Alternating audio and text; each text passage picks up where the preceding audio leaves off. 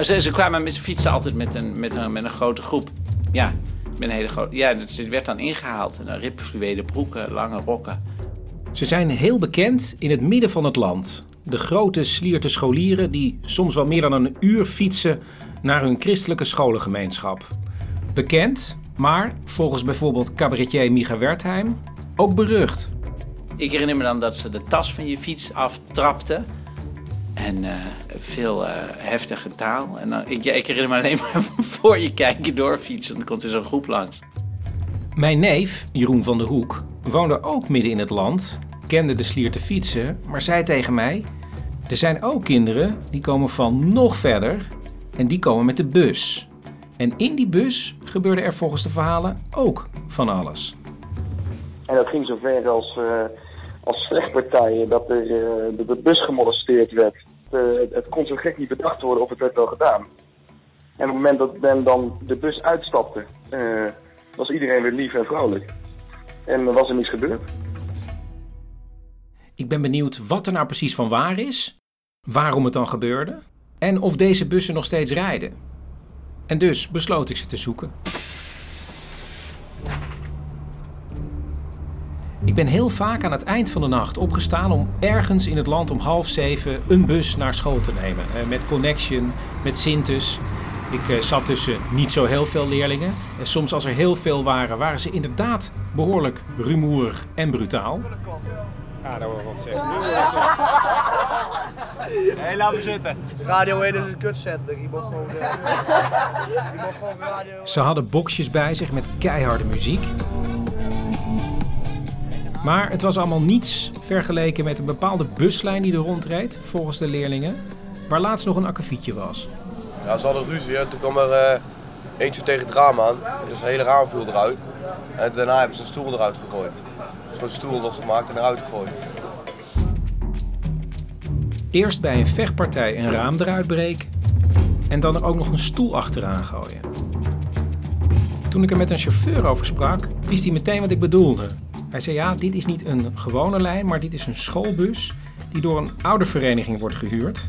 Sterker nog, de chauffeur zei: Ik heb op die lijn gezeten en dat wil ik nooit meer doen. Goed, omdat ik toch een keer wilde meerijden natuurlijk, belde ik met de oudervereniging van het vervoersbedrijf en ik vroeg of dat mocht. En toen kreeg ik vrij snel een mailtje. Na overleg met de overige bestuursleden en het vervoersbedrijf hebben we definitief besloten hier aan niet mee te werken. Derhalve bevestig ik hierbij dat meereizen met een van de bussen niet is toegestaan. De enige manier voor mij om dichter bij de beruchte bus te komen is via de chauffeurs. Theo Bonte, de chauffeur die ik al eerder heb gesproken, brengt me in contact met iemand die ook vroeger op de lijn gereden heeft, Kees Berends. Kees die kon daar tegen en ik kon daar niet tegen. Want Kees die zei op een gegeven moment, jongens je kan nog tien tellen. Ah Kees je maakt een geintje. Het zijn er nog acht, zegt hij.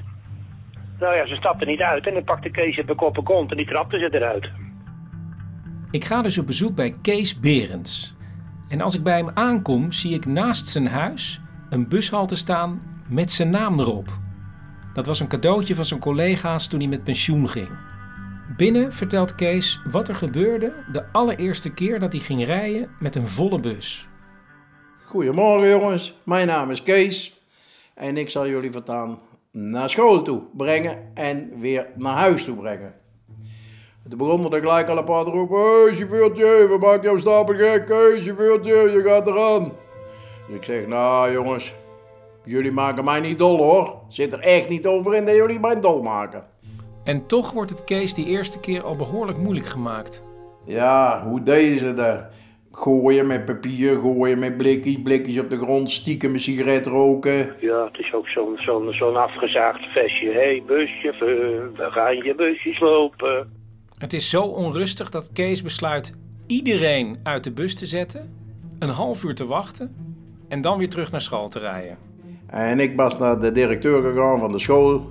Meneer, zo en zo is het geval. En ja, zegt hij, die kinderen die zijn soms een beetje moeilijk. En ik zeg, ja, die kunnen wel moeilijk zijn, maar uh, ze zullen toch een beetje naar mij moeten luisteren, denk ik. Hoe verklaart u nou dat, die, dat het zo'n zootje is in die bus dan?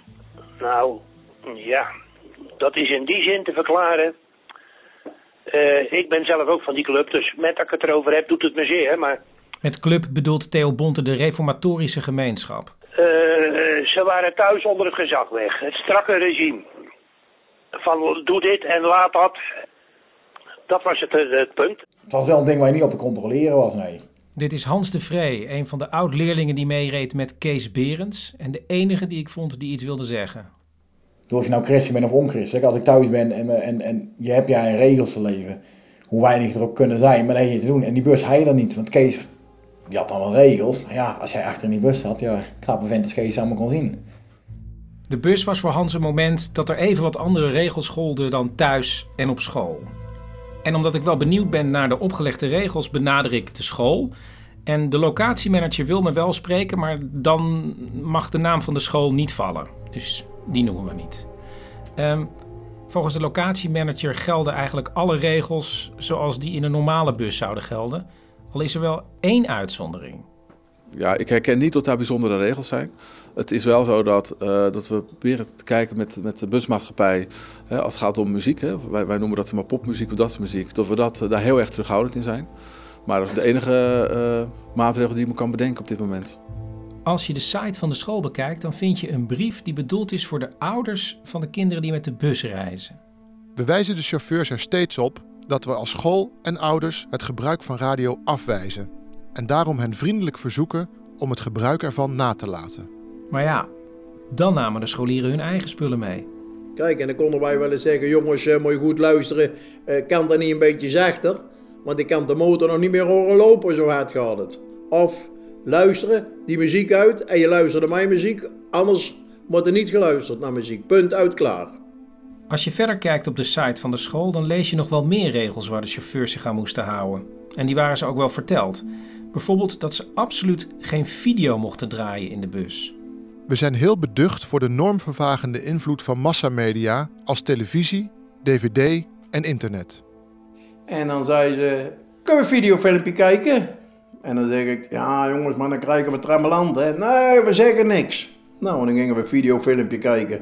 En dan s'avonds belden ze van de vervoersmaatschappij, belden ze op. Kees, ja, heb je een film gedraaid? Ik zeg, ja hoor, ik heb een film gedraaid. Maar dat was zo, als ze belden, dan wisten ze natuurlijk dat er een film gedraaid was. Dus er had altijd iemand, had het verraaien.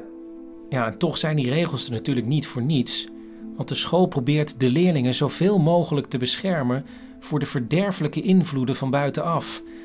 Maar ja, in de bus is hun invloed dus beperkt. En dat merkt ook een collega van Kees, Bram Vermeer. Nou, er waren nog meisjes die ik meenam.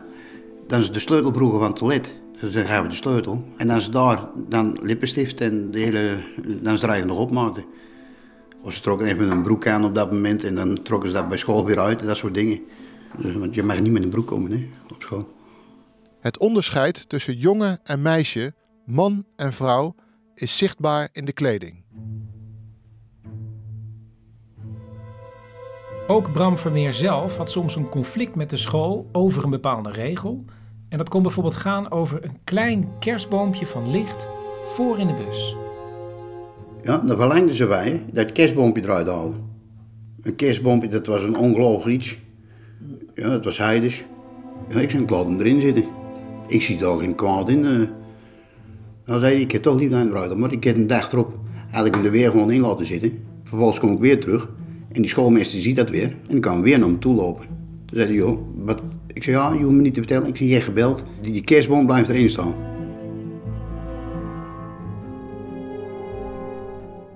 Kees Berends kan zich herinneren dat hij een keer met een gevaarlijk schommelende bus rechtstreeks naar het politiebureau is gereden.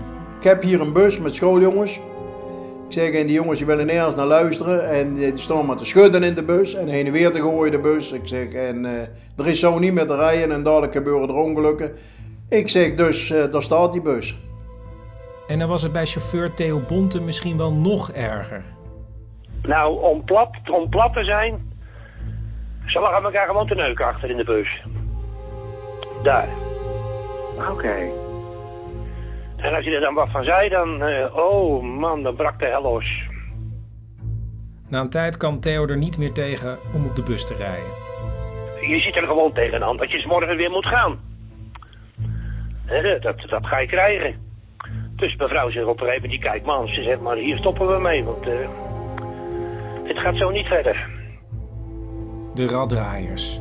Ze verzetten zich tegen de regels van school en thuis. En hoewel ze soms jarenlang van God los waren, kwamen ze volgens de chauffeurs vanzelf weer bij zinnen. Bram Vermeer. Je ziet eh, ook kinderen die vroeger vervoerd hebben, die ik nog ken, die zie je weer heel kalm aan teruggaan, allemaal naar de kerk. Ze hebben verkering gehad met die, ze hebben verkering gehad met die. Ja, en dan toch weer komen ze terug met iemand die gelooft, vervolgens, en daar trouwen ze mee. Oudscholier Hans. Ja, ik heb er ook geen spijt van, alleen voor mij hoeven nou ook niet meer. Ik begrijp inmiddels wel waarom de chauffeur zich ergerde aan al die regels, want soms leek het alsof ze er alleen maar waren om te worden overtreden. Ze zeggen ook van, eh, probeer alles uit, behoud het goede. Dat is hun motto. Dan, dan denk je, ja, dat staat ook nergens in de Bijbel. Nou, Bram, dit is wel een citaat uit de Bijbel, maar niet helemaal af. Er staat namelijk onderzoek alles en behoud het goede en vermijd elk kwaad in welke vorm het zich ook voordoet.